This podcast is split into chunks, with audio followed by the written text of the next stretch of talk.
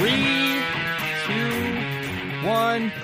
Oh my goodness. Good morning, good afternoon, whatever it is for you. I hope you're having a fantastic day. My name is Zac Shomler. This is Strong Opinion Sports. Thank you so very much for tuning in. I really, really appreciate it. Today is Monday, June 4th. If I'm honest with myself, it's probably Tuesday, June 5th for you. Happy birthday, Sam Darnold. About literally, I don't have a watch, but I'm looking at my wrist as if I had a watch. About 10 minutes ago, I, I saw the news that Dwight Clark has died. Dwight Clark is a 49er great. He's a, a legend in the 49ers franchise. He is the guy who caught, quote unquote, the catch in the 49ers franchise. Um, so that is very sad. He died after a long battle with ALS at the age of 61. I want to offer the most sincere condolences to his family. They'll never see this. They don't know who I am, but I do. I feel sorry for that family. It's awful when you lose a loved one. I did once, um, and I, I, man, Dwight Clark was a, a he's a legend. So that's a, a sad loss um, for our country. Um, I want to jump. I don't want to waste your time. I want to jump right into things. I want to start with Game Two um, from the NBA Finals. So, game two of the NBA Finals, the Warriors won 122 to 103. They blew out the Cavs at the very end of the game. It did not seem like a, a blowout because for the most of the game, it was very, very highly competitive until about five minutes left. It was a really great game to watch. I had a ton of fun. I had my notes. I had food with me. I had my good friends next to me. It was a great, great time. I really, really enjoyed the game. And uh, it's it's really sad. I, I I'm sad the Cavaliers lost the their momentum towards the end. And the truth is, I think it's time now for the Cavaliers to get chippy. The Cavaliers need to bring another level of physicality. This may be unpopular to say, but the Cavaliers must get rough with the Golden State Warriors. You know, I, I play basketball uh, at the rec league. I play rec league basketball. And when I play a team that's far more talented than mine, when we are overmatched, clearly, they're taller, stronger, better shooters. What we do is we play more physical we we know we're not going to outplay them. They're better basketball players than us. So what we have to do is play a little bit dirty. I know that might be unpopular to say, but I think that's what the Cavaliers must do now is they got to bring some fight. They got to play a little bit dirty. They have to rough up the Golden State Warriors or else there's there's no hope of them having any chance. And, and if you look at game 2, the difference in game 2 is very very clear. The difference was Steph Curry. Steph Curry had 33 points. He had 9 three pointers. You you can't. And there were times I'm watching Steph Curry and I'm like, I, I don't know how you you stop that. In fact, you can't stop that. When Steph Curry is in a run like that, it, it's unguardable. He, you know, he's he's getting pushed and still throwing up random little shots. That's like the one bef- run right at the buzzer was like that's unbelievable. You can't you can't stop that. And so I think what you got to do, the only way to stop a player like Steph Curry, if he's in a mood like that, is, is just get really, really chippy. You have to push around Steph Curry. You cannot allow him. You have to wear his body down physically, or else he's going to have energy in the fourth and do what he did. And it may be over anyways. It's it's worth saying, you know, the Cavaliers are now down two to nothing. It may be all for naught. This series is probably over. Um, and, and it's very sad because the Cavs did a lot of good things. You know, some people in the media are acting. In fact, I even heard this exact narrative: "The sky is falling for the Cavaliers." Uh, maybe if you want to, but I mean, I, I watched game two and I was actually quite encouraged. I mean, the Warriors started out really, really hot. The Warriors were energized and dangerous at the beginning of the game. And uh, you know, by the way, the Warriors played much better inside, which means they're they're setting up shots for three pointers later. They they score inside, they suck the defense in, and then later in the game that sets up three pointers at the end, which is kind of what we saw anyways. But I mean, the Warriors started 11 for 12 shooting. The Warriors were unbelievable in the first quarter, and the Cavs survived it. The Cavs were resilient. They kept fighting. They hung around in the game. I mean, it's very interesting. Another narrative we saw going into game two was would the game one loss, would that weird, emotional, traumatic loss in game one, would that affect them and hold them back? Because again, that was a huge, huge fear. You know, I had a friend of mine who was abused by her mom growing up. Um, and, and, she entered foster care. She got adopted by another family. She moved up from California. Um, and it the other day, this is this was years ago. The other day, her abusive mom showed up at her work, and it kind of ruined not only her day but kind of her week. It threw her off for a while because when you go through trauma, it's really hard to recover. And I I think it's understandable when you go through something really rough. Hey, like I'm going to give you a, some a break, and I think game one was traumatic and hard for the Cavaliers, and yet it didn't seem to affect them. They seemed fine, which is very encouraging, very cool. So not only did the Cavaliers survive a very good start for the Golden State Warriors, the Cavaliers also survived and and bounced back from a really bad loss in Game One. And, and you know the Cavs consistently just kept hanging around like little annoying flies. And again, another thing the Cavaliers survived was the third quarter for the Warriors. The Warriors are notorious. They are famous for their fantastic third quarters. When people even say this is a different team, they play so much better in the third quarter.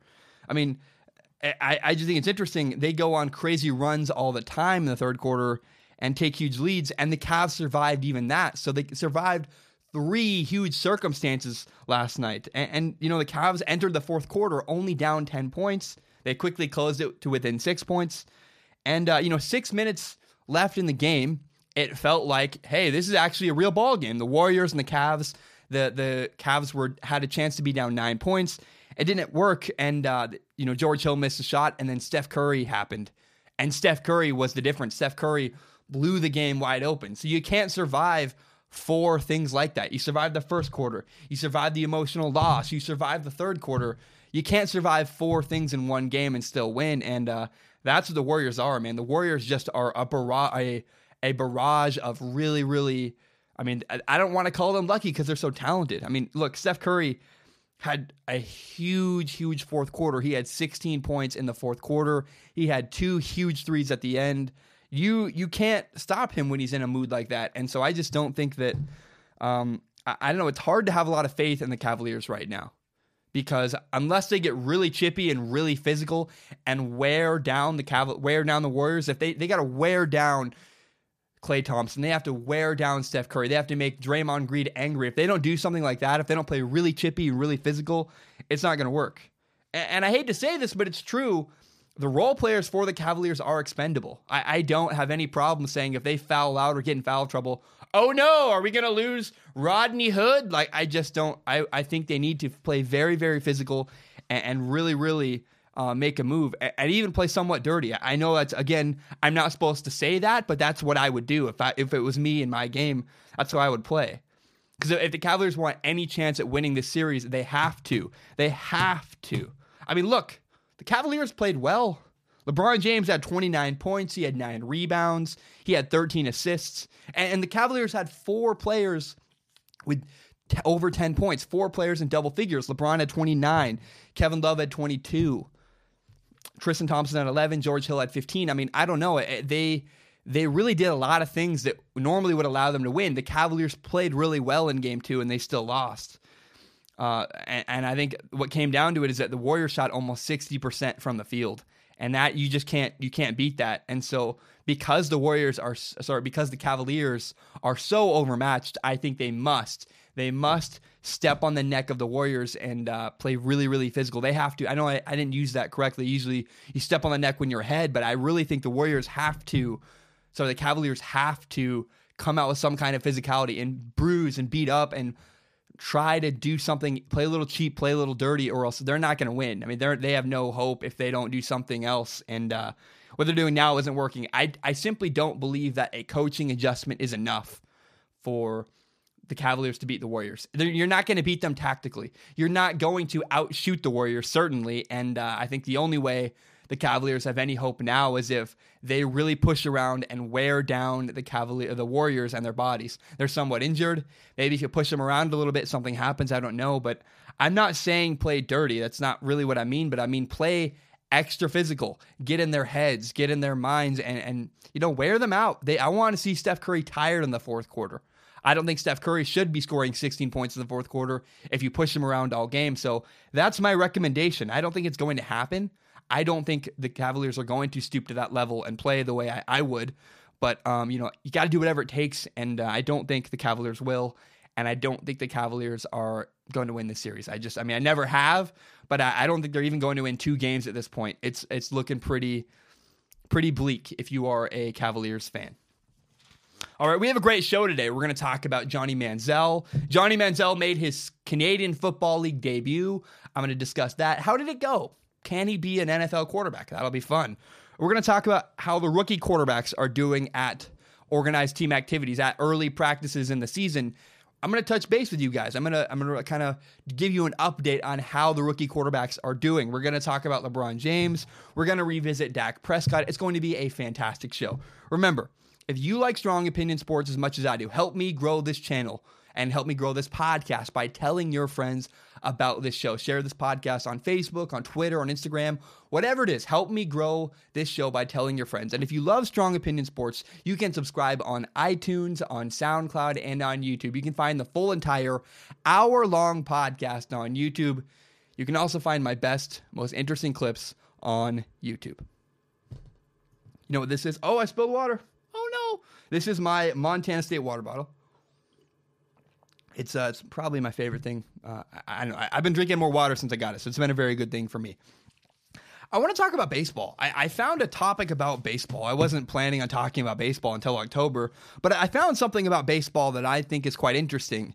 And I, what I love about this story, there are three things I love about this story. There's two I'm going to tell you, and one I'll tell you at the end. The two things, uh, first of all, that I love about this story is it allows me to criticize ESPN, which is, is fun for me. I love any chance I can get to criticize ESPN, I, enjoy that. Uh, it also involves the Yankees. I get to talk about the New York Yankees, which is fun.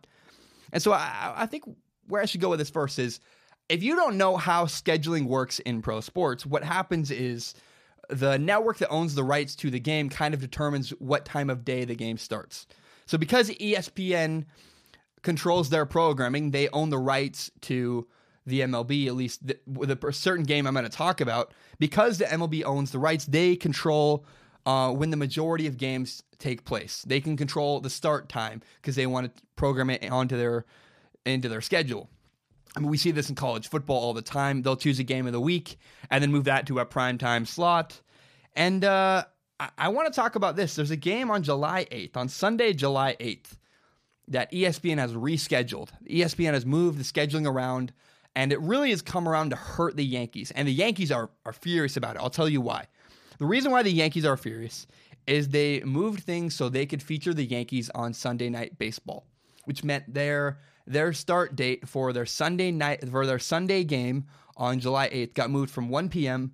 to 8 p.m. at night. They're playing a Sunday game in Toronto. Now it's Sunday night at 8 p.m.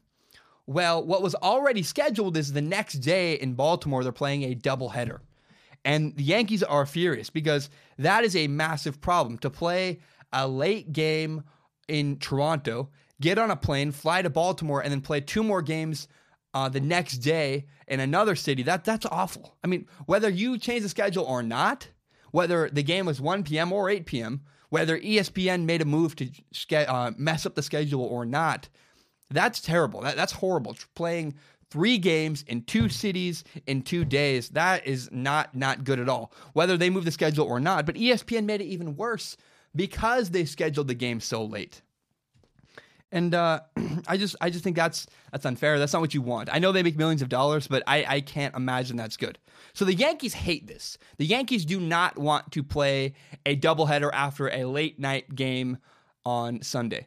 Again, imagine playing a late night game Sunday you then fly early in the morning to Baltimore and then play a doubleheader the next day. That's awful.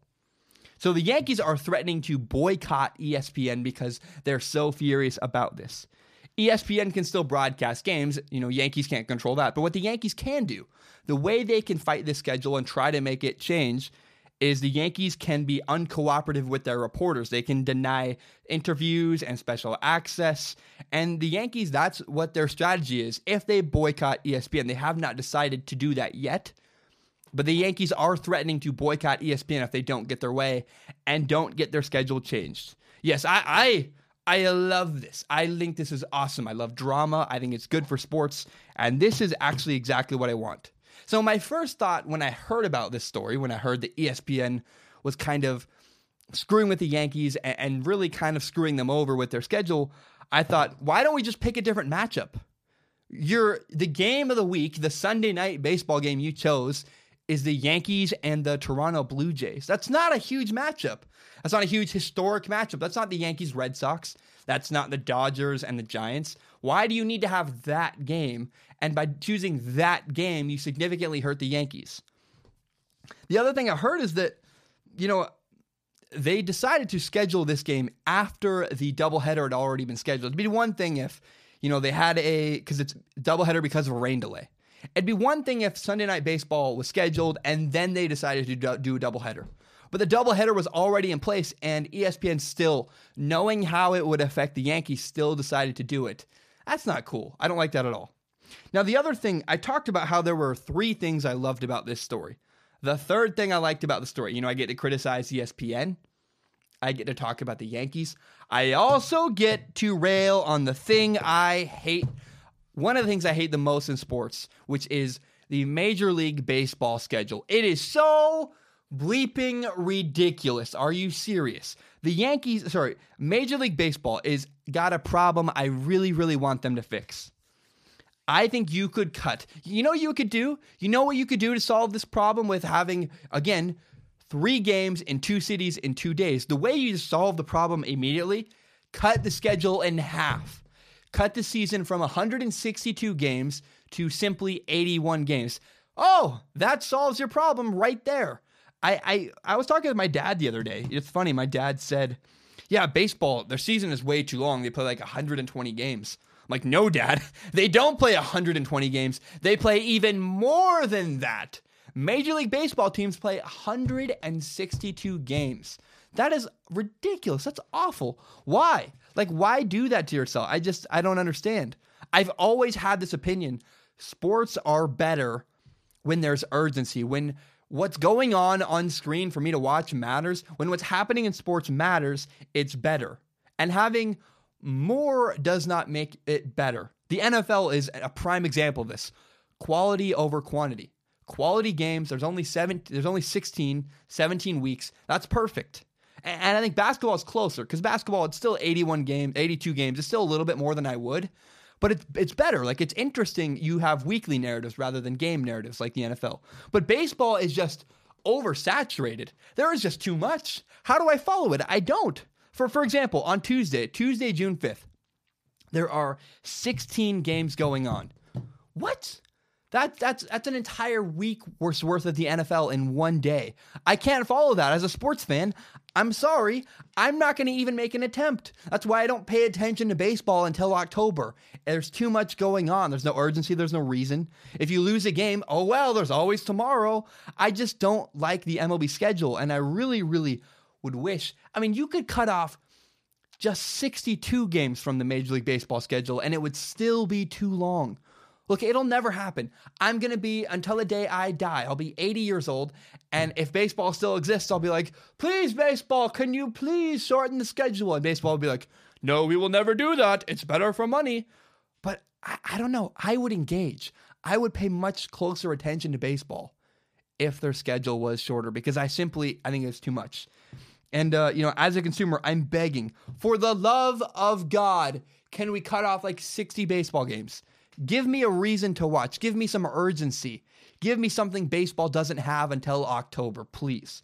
And uh, you wouldn't have a situation like the Yankees having to play three games in two cities in two days if you just would shorten the Major League Baseball schedule.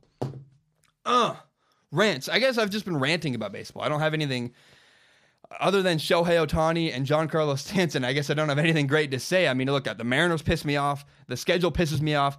I'm just not a big baseball fan. I, I don't engage until the playoffs. I just why am why would I care? It's like it's like college basketball. I just I ah, ugh, no interest. I want to now talk about a quarterback in the NFL that I I want to praise this quarterback. This quarterback did something. This story was really impressive to me if it's true.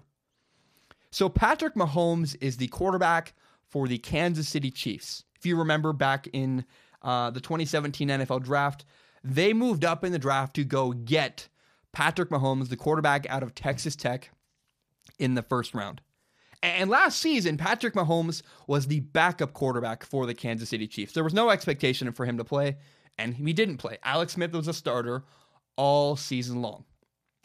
Now, in the offseason, the Chiefs traded away Alex Smith to the Washington Redskins. And a story came out today that said while Patrick Mahomes was on the bench for the Kansas City Chiefs last season, um, he decided not to take any endorsement deals. Now, if this is true, it may not be true. I'll discuss that in a minute. But if it is true, I really, really like this. If Patrick Mahomes really did turn down endorsements, I think it's awesome. Now, his reasoning was really great. Patrick Mahomes, well, this is Patrick Mahomes' agent at this point talking, but Patrick Mahomes' agent said, We didn't want to cause any trouble. We didn't want to be a distraction. Patrick Mahomes did not want to be a distraction from his team's success. He's a backup quarterback, doesn't want to, want to make any noise. He wanted to keep a low profile.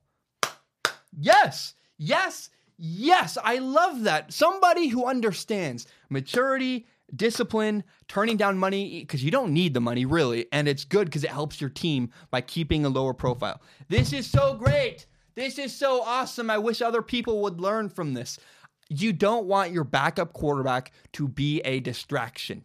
It's why I wouldn't sign Tim Tebow. It's why I would struggle to sign Johnny Manziel. And I hate to go there, but it's true. It's why I would struggle to sign Colin Kaepernick. Not because I don't like him, not because I don't like his cause. I don't like the media firestorm that would come with him. Because you don't want your backup quarterback to be a distraction. It's already bad enough. There's already enough things distracting your team from winning. You don't want a circus surrounding your backup quarterback. And so if it's true that Patrick Mahomes turned down endorsement deals because he didn't want to create waves. He wanted to keep a low profile. That is so great. That is so awesome. I'm in favor of that. I love that. But now, before we give Patrick Mahomes the benefit of the doubt, because you know I I, I want to you know look at everything before I say this. It's it's worth noting that, and maybe it's just because I'm a I'm an evil person who thinks you know I I always try to outthink the room, I guess. But remember, Patrick Mahomes' agent was the one who said all this. And anytime an agent says anything, I go, hmm, why is this being said? Is it strategic? And it probably is. It's probably a tactical move. So, all of this, it, it is smart and tactical, I believe. He could be saying this simply because he wants to get Patrick Mahomes more endorsement deals. Do we actually know Patrick Mahomes was offered any endorsement deals? We don't. We have we have no idea. We know that there's a quote in the article that says he didn't do any, even though they were offered. So maybe all he's saying is, we don't know if any were actually offered or not, but now they're saying, hey, we're open to endorsement deals now, now that he's a number one player. So that's what it could be. This whole story could just be a ruse to get Patrick Mahomes more endorsement deals. But either way, I think it's not a bad look for Patrick Mahomes. Whether it is or not, the fact that he didn't do any deals, he probably he probably was offered deals. He's a he's a quarterback in the NFL He's a first round pick. Like, let's be honest, he probably got offered deals. And it's really, really good that he turned them down if he did, because I like that. You can't have your backup quarterback making noise, being a distraction. And I think it's honestly, I can't remember a time where Patrick Mahomes was in the news for a bad reason. I really don't. And that's awesome. I like that. You know, I think of Baker Mayfield, I can immediately think of like four reasons where I'm like, oh, he did this, this, this, and this. That's not good. That's distracting. Patrick Mahomes, nothing. Model off the field. Same with Lamar Jackson. They're great, and I really, really like that. And uh, I think if if Patrick Mahomes did indeed turn down endorsement deals because he wanted to keep a low profile, smart, mature move. It's awesome. You don't need the money. You'd like the money always, but he certainly didn't need it. And I really think that's a great mature move. And I really liked reading that story. Man, so so game one of the NBA playoffs was so crazy. I almost missed this story, and, and I'm very excited because I, I, I just I don't know. It's it's a it's a doozy, guys. It's one that's like, wow, how did this person get in this situation? I, I just don't understand. So before game one of the NBA Finals, LeBron James did an interview with ESPN's Rachel Nichols. Now, because it's owned by ESPN, I'm not going to play any of the clips. I'm not going to. I just I don't I'm I don't want to mess with ESPN. I really don't. I'll criticize them verbally, but I will never um, play anything that they own because I'm I'm concerned with that. But LeBron James in this interview said three things. You can look it up. You can watch it. I'll leave a link in the bio below. The three things LeBron James said in the Rachel Nichols interview was one, he disagreed with the Kyrie Irving trade. In fact, he said he made a phone call. I guess she did, but we all know it's public knowledge. LeBron James made a phone call to try and stop the Kyrie Irving trade from happening. Uh, he certainly didn't deny it. Uh, now, he also said he did not want the old Cavaliers general manager who was fired. LeBron said he did not want the Cavaliers general manager, David Griffin, to be fired. So there's two things. Didn't want Kyrie Irving, to be traded. He wanted Kyrie Irving to stay in Cleveland. That's what LeBron wanted. And he did not want the Cavaliers to fire David Griffin, the old general manager. The third thing he said was that him and the Cavaliers owner, Dan Gilbert, have a quote, I quote you, working relationship. And which is actually, I think, pretty gracious, given everything that's happened. You know, um, in the past, LeBron has referred to Dan Gilbert as his business partner. Um, I think that's pretty generous because LeBron James and Dan Gilbert, the owner of his team, are not friends. They don't, I mean, if you remember the first time LeBron James left Cleveland, Dan Gilbert wrote an open letter to LeBron James, heavily criticizing the man for his decision to leave Cleveland. Now, in, this interview with Rachel Nichols, there are three things LeBron James did. LeBron James was incredibly mature. He was mature. He was also very gracious to the Cavaliers owner. And LeBron James gave no new information. LeBron James did not say anything that should have caused any kind of drama. I mean, he did say he, whatever, but LeBron James was pretty good. Now, right before game one, like minutes before game one, Dan Gilbert responded to the interview on Twitter. Why, why, why, why? Please keep your ego in check. He did not. So Dan Gilbert tweeted three things. He made a bullet points and said these three things. He said, first of all, he praised LeBron. Dan Gilbert said, LeBron James has had a magical impact. We go as he goes. He's the leader of the ship. We go where LeBron James takes us. The second thing Dan Gilbert, the owner of the Cavaliers, tweeted was he credited the Cavaliers roster for their, I think, resilient, whatever he said. He's, he's a credit to the Cavaliers roster. But the third thing that the owner of the Cavaliers tweeted in his little rant on Twitter was this. He praised the trade moves. He trade praised the moves uh, by the Cavaliers general manager, the humble quote, the humble, young, and talented general manager Koby Altman. He made two bold moves, and that is how we got here. We would not be here without the b- two bold moves made by the young, humble, talented general manager Koby Altman. Okay, Dan Gilbert, whatever. I, I, I just don't understand. Like, how dense do you have to be to tweet that? Like, first of all, I, I stay off Twitter. I don't I don't like Twitter at all. I think it just gets you in trouble. And uh, I, I just want to know why. Why did Dan Gilbert do this? Actually, I know why. It's because Dan Gilbert has an ego. He doesn't want to be embarrassed. He doesn't want to look bad. And so he tried to defend himself. I, I don't understand how a guy with that bad a judgment can become a billionaire. I, I, I, how? How and why? I guess maybe he's a bully. I don't understand. I don't know. But that was so immature. The three things that came from what Dan Gilbert did. So LeBron James, the three things were good a positive impact. He made friends with the owner, was mature, and he gave no one new information. Everything that we LeBron James said in his interview, we already knew. Now, the three things that came from Dan Gilbert's tweets were immaturity, it caused drama, and it gave us a new narrative. It just caused problems.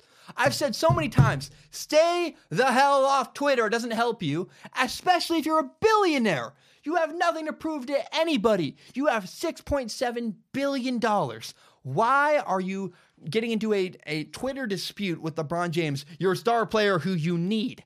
I, I just, I, I don't understand. I, I don't get it. And first of all, you're so wrong, Dan Gilbert. LeBron James got you to the finals. It was not the trades. In fact, LeBron James got you to the finals in spite of the bad trades, in spite of the fact that you traded away a terrible trade. You traded away Kyrie Irving for the injured and very not much of an impact Isaiah Thomas. In fact, where's Isaiah Thomas now? Oh, oh, he's not with the Cavaliers because you got rid of him. So why why would you piss off LeBron James immediately before free agency? Where LeBron James, let's be honest, it's not if LeBron James leaves Cleveland. It's when LeBron James leaves Cleveland, it's because Dan Gilbert is incredibly foolish. I don't understand. He should have kept his thoughts to himself. Stay off Twitter, everybody. Don't don't tweet dumb things. Don't tweet things that are bad for you. It's just not smart. I, I think this whole conversation does bring up a funny point. People always say LeBron James should not complain about his roster, which he never does, by the way. LeBron James has never once criticized his roster. He knows he can't. He's a good leader. Uh, but it's true. I mean, people always say, they say, well, you know, LeBron James, we can't talk about how bad his roster is because LeBron James created this roster. Did he? Did LeBron James create this roster? Because I think the roster that LeBron James had in mind Must have involved Kyrie Irving, didn't it? Oh, oh, it, it did. We have confirmation. And then when the Cavs general manager, uh, when the Cavs owner Dan Gilbert said everything, apparently all the trades, according to Dan Gilbert, this is his words, apparently all the trades that went on are because of Koby Altman. Oh, so LeBron James is not on the hook for this roster. So why do we always blame LeBron James? He wanted this roster. Well, no, he really didn't. I, I know it's a nuanced argument, whatever. The point is this Dan Gilbert is so foolish. Why open a can of worms right at the beginning of the finals? Why would you do that? How did this man become a billionaire? I don't understand. I, I just think it's dumb. I don't think you should piss off LeBron right before. And I just want to make this point once again. When LeBron James leaves Cleveland, not if, but when LeBron James leaves Cleveland, it will be a majority part because of Dan Gilbert and Dan Gilbert's foolishness. I, I, swear to God, I hope that was entertaining. I turned into an angry, an angry mom. It sounded like, and my friend's mom would like clap her hands, and be like, "Yo, Timothy, get over here!" Like, I mean, I, I just, I hope I'm becoming, I'm becoming Timothy's mom. no, no. Um, I, I, guess we should calm down and talk about Johnny Manziel. If you want to do that, let's let's talk about Johnny Manziel. so on Friday, last Friday, Johnny Manziel made his Canadian Football League debut with the Hamilton Tiger Cats, and uh, he, he looked okay. He did look okay. He did not look bad. It was a good, positive performance for Johnny Manziel. Now, he didn't light it up, but he did some nice things. You know, Johnny Manziel, he threw really good on the run. He had a better offensive line, much better than in the NFL Spring League or the NFL Developmental League. And so it really was uh, a positive performance for Johnny Manziel. I mean, nothing earth shattering, but uh, again, uh, the word is positive. Not bad, not great, but a good good start for Johnny Manziel. Johnny Manziel went 9 for 12 he threw for 80 yards, plus another 10 yards he had rushing. Now Johnny Manziel is a long, long way until he is uh, an NFL quarterback. Like he's, we have not seen much of him throwing downfield. A lot of dink and dunk, little short passes. We have not seen an NFL level deep ball from Johnny Manziel yet, and all the football he's played, both between the developmental league and the Canadian Football League. But again, it's still early. We still need to give Johnny Manziel time. Like, I, you don't have to. I will. I'm going to give Johnny Manziel a little bit more time to prove himself. And the head coach of his team, June Jones, said as much. He said, Look, we kept the play calling simple. We didn't call much downfield. And he said that as they continue to work with Johnny Manziel, they expect their team will get better around him. So I, I think it's still in the open. You know, will Johnny Manziel be an NFL quarterback? Is he going to even be a good Canadian level quarterback? We don't know yet. But we, we do know that it, he has it, had a positive start. Look, time will tell. We don't really know. But look, uh, Johnny Manziel will never, ever be Ben Roethlisberger. He's not six six. He doesn't have a huge arm. He doesn't have a cannon. But he is a, a scrappy little player. He's got a weaker arm, but he's scrappy. He can make some stuff happen. And I think if Johnny Manziel can have a lot of NFL, a lot of Canadian Football League success. I mean, a lot. He's not going to have, he's not going to just play well and go to the NFL. He's got to have a lot of success in Canada for him to move up. But if he can, he could become an NFL quarterback. Remember, there's two things. He has to be very disciplined off the field, and he has to show maturity off the field, which he has to this point. I've been very, very actually impressed with Johnny Manziel. The question is, can he keep it up? But to this point, I've actually, I want to applaud Johnny Manziel very mature. I, I, really I like his humility. I it's very clear he just wants to play football, i.e., he's in Canada playing football, and so I, I think he's on the right track to having some success. Now, I don't think people realize how big the gap between an NFL backup quarterback and a Canadian starting quarterback is. People don't realize the huge, massive gap between the CFL and the NFL everybody in Canada playing quarterback is there because they could not make an NFL team. In the NFL, you make tremendously more money. You make much more money in Canada than you do in the NFL. It's not even close. Look at look at the league minimums. It's like eighty thousand dollars versus I think it's like two hundred and eighty something thousand dollars. I mean, it's a massive, massive. It's like two hundred thousand more dollars is the minimum in the NFL versus in Canada. In fact, I want to talk about Travis Lulay. So, because I want to try to illustrate to you how big the gap is between a Canadian quarterback, a Canadian Football League quarterback, and an NFL quarterback, look up Travis Lulay. Travis Lulay is awesome. He, I think he won a Grey Cup, which is the the Canadian Super Bowl. He he's done some good stuff. He's now he's petered off as he's gotten older, but Travis Lulay has done some good stuff in the Canadian Football League. Travis Lulay played for Montana State. Actually, guess what? Montana State water bottle right here. I didn't know that till I researched it. I thought it was pretty cool because I'd already known who Travis Lulay was. Um, Travis Lulay has had some success in Canada. He's he's one of the more successful quarterbacks in the last 10 years. I would say, as a not very informed person, I would say that. But Travis Lulay could not even make an NFL team. He worked out for the Seahawks and he got cut. Then he, I think he was there for a couple days and then got cut. Then he played for the Saints. He got cut after I think another week. And then later in December, he signed to the practice squad. I think he was there from October to December. He was on the practice squad for the Seahawks. And that's just one example. Look, the difference between a Canadian Football League quarterback and an NFL quarterback is, is massive. And so Johnny Manziel is going to have to be absolutely fantastic. He's going to have to light up the league in order for him to move on to the NFL. But I want to say it's still possible. He's had a very positive start. He's showing maturity off the field.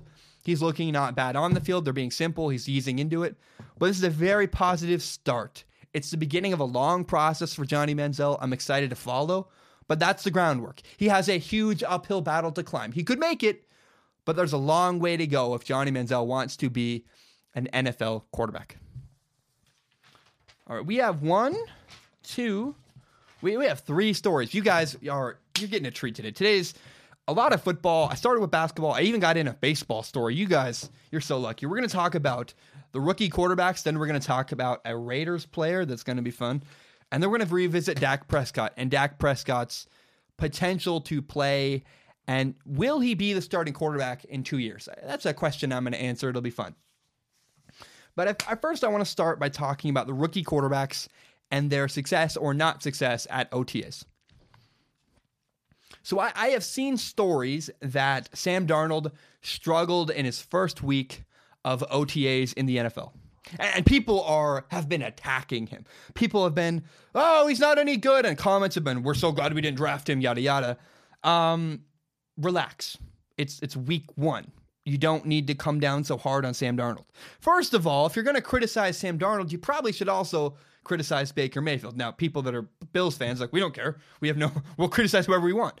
But uh, Baker Mayfield struggled early as well. Sam Darnold struggled in his first week of OTAs.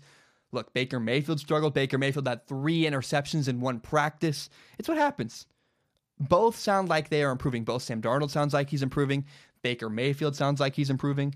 I think it's interesting if you watch the practice from the Jets. I've been watching online, just highlights, but it's very clear Sam Darnold has the best arm on the Jets. His ability to throw the ball is head and shoulders above everybody else wearing a Jets uniform. But Sam Darnold needs to develop and he needs time to catch up to the speed of the NFL. He needs to be get better reading defenses, knowing where to go with the ball. That's that's what Sam Darnold needs to work on.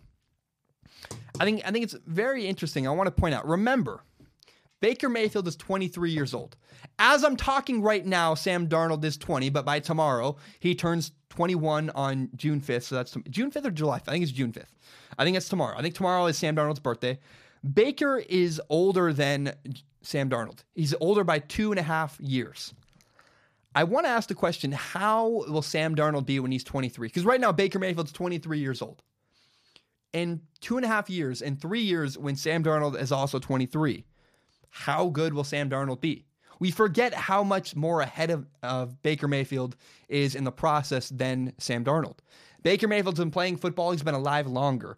I think it's interesting. I'm I'm very comfortable relaxing, giving Sam Darnold time. He's the youngest quarterback in the draft. He was the second quarterback picked. There's no rush to play him in the Jets. You have two good quarterbacks, Teddy Bridgewater and Josh McCown in place, there's no rush to play Sam Darnold at all. Now, another narrative I've seen is that, you know, oh, Josh Allen is just killing it for the Buffalo Bills. Josh Allen, everybody working for the Bills organization, everybody taking a paycheck from the Buffalo Bills is saying, oh, Josh Allen's killing it. Okay, relax. First of all, you're biased as all get out. You're being paid by the Bills, so I don't I don't want to hear what you have to say.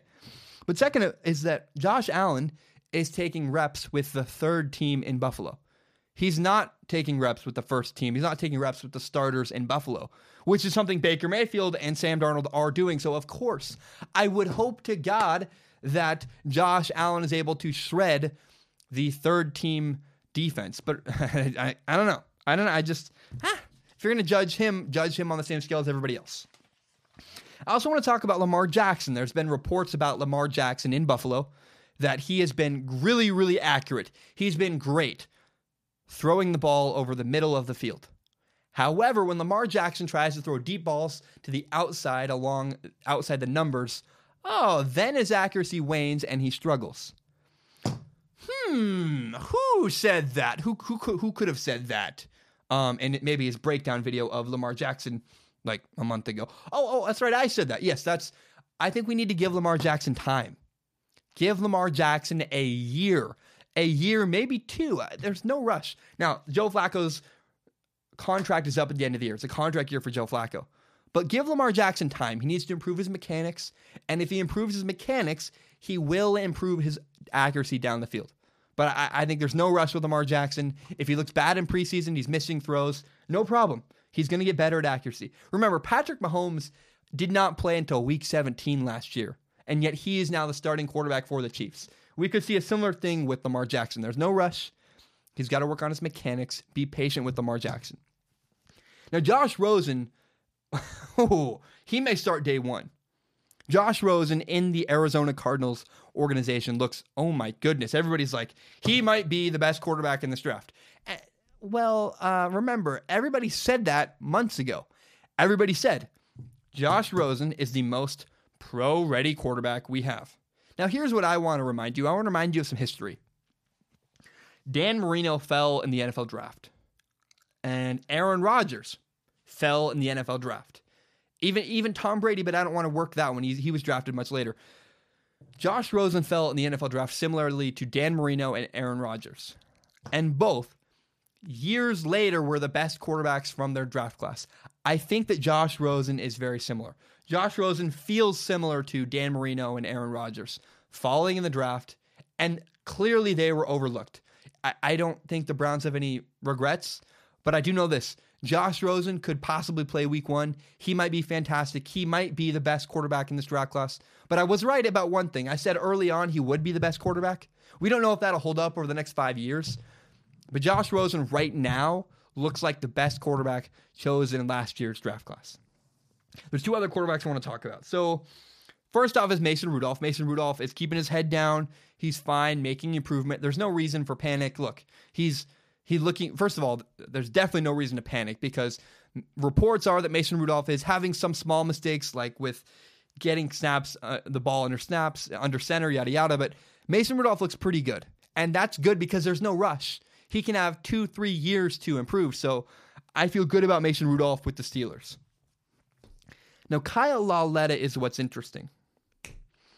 Kyle Lauletta right now is not the third string. He's not the second or the first string. Kyle Lauletta, the woo, the great draft pick everyone that's a fan of the Giants told me about.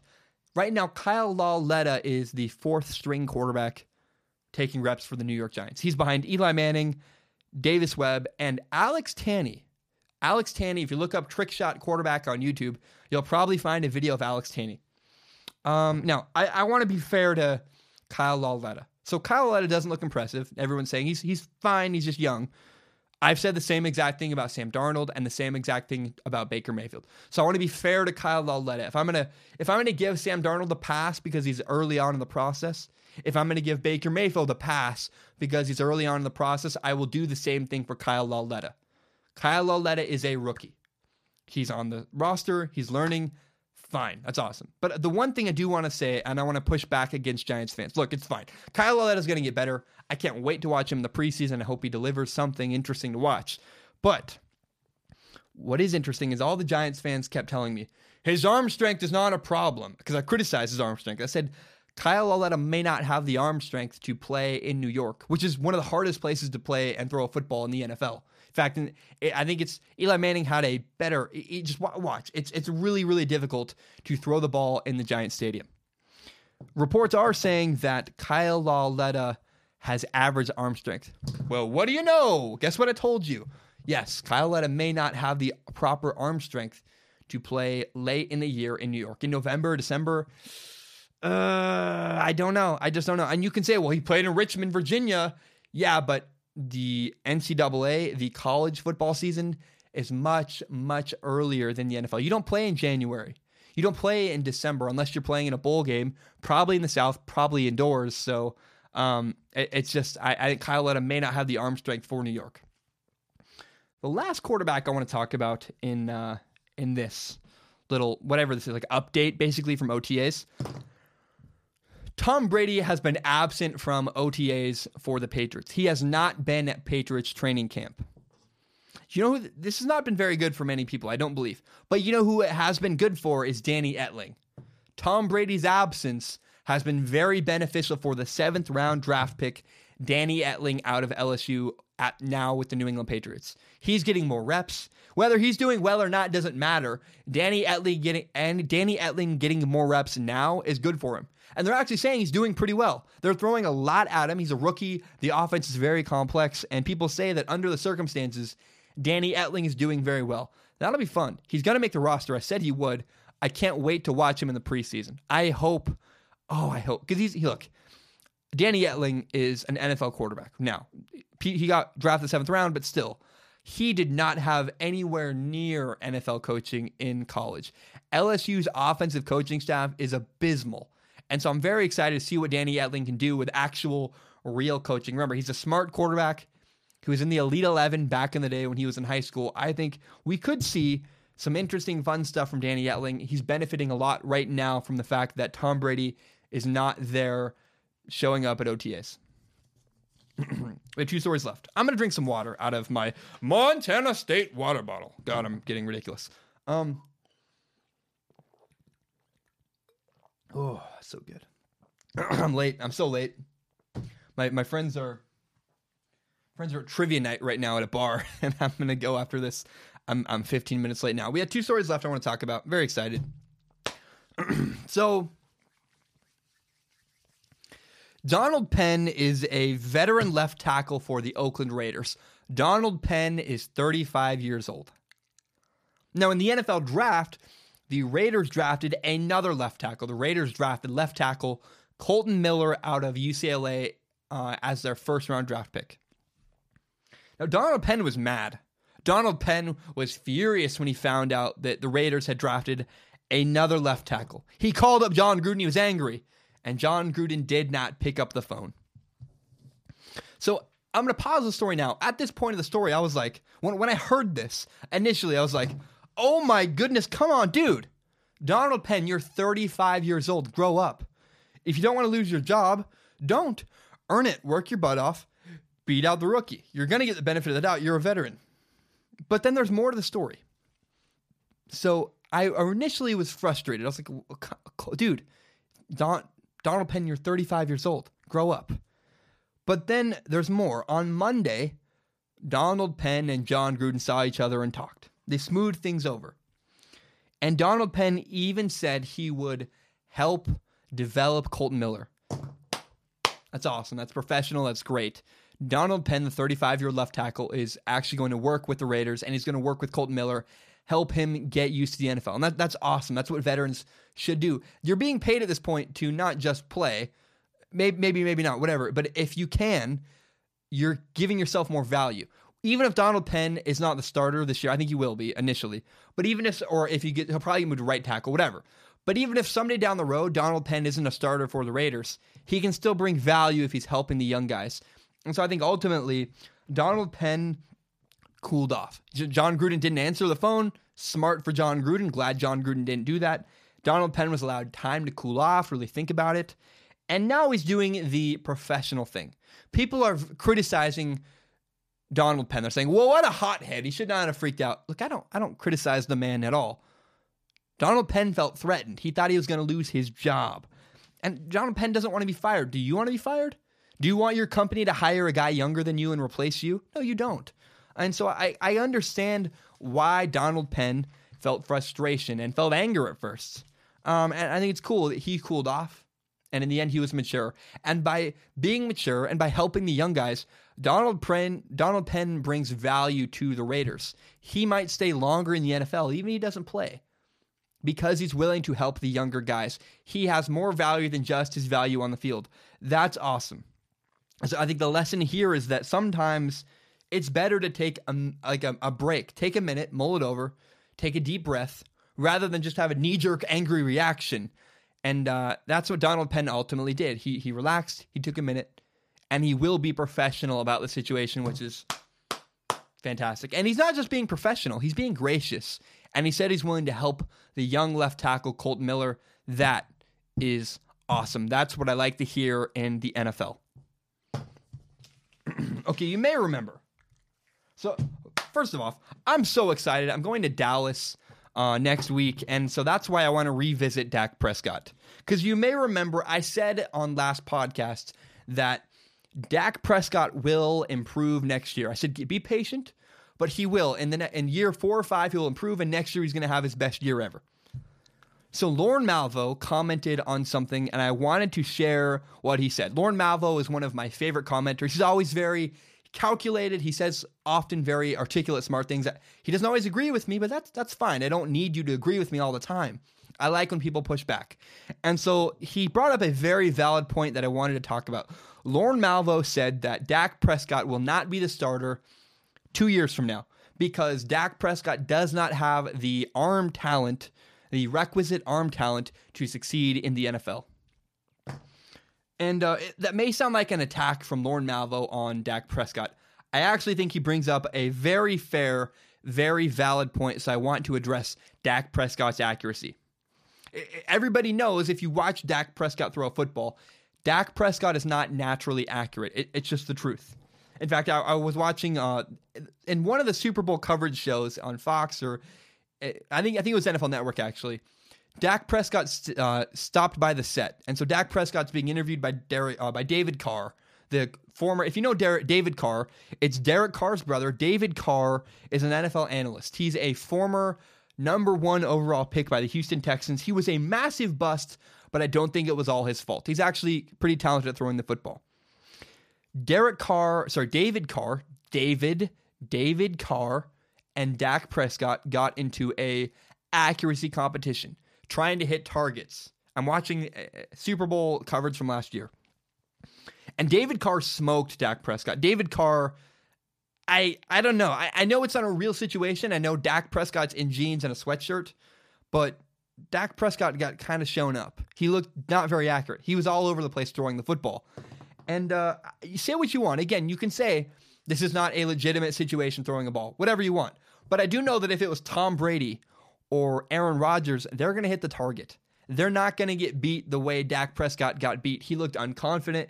He did not look did not look put together. I don't know if alcohol is involved, whatever, but I think that's a real narrative to follow. Is does Dak Prescott have the arm strength to be a high level? Sorry, not arm strength. Does Dak Prescott have the accuracy? Keyword accuracy. He has arm strength. Does Dak Prescott have the accuracy to be a high level NFL quarterback? I don't know, but I think it's actually an interesting narrative to follow. And I, I believe in Dak Prescott. I do. But Dak Prescott does have real questions to answer this year with his play. Now, I think Dak Prescott will improve. Accuracy is something you can improve on if you put in a ton of hard work. I believe Dak Prescott will put in a ton of hard work. But uh, I, I have faith but I really appreciate it. I wanted to bring up Lorne Malvo's comment because, first of all, I love Lorne. He's an awesome commenter. I, I like him. I appreciate him. Uh, but I think it's a valid point. Dak Prescott needs to prove people wrong. Needs to prove doubters wrong, like Lorne Malvo. Because look, I, I can believe in him all I want, but that's not worth anything until Dak Prescott goes out and proves it. I think he will, but he definitely has something to prove this year with his play in the NFL for the Dallas Cowboys. All right, that is all I have. Um, I, I thank you so much. I'm going to go to trivia night. I'm going to go help Elijah and Taryn uh, win at trivia night at Doomsday. I apologize, but um, thank you so much for listening. Remember, you can subscribe to Strong Opinion Sports on iTunes, on SoundCloud, and on YouTube. You can find the full entire hour-long podcast on YouTube, as well as my best, most interesting clips. If you like Strong Opinion Sports as much as I do, help me grow this podcast by telling your friends about this show. Share it on Facebook, on Twitter, whatever it is. Help me grow the podcast by telling your friends about this show. That is all I have. Thank you so much for listening. I really, really appreciate you guys. But um bum bam, we are done. Bye.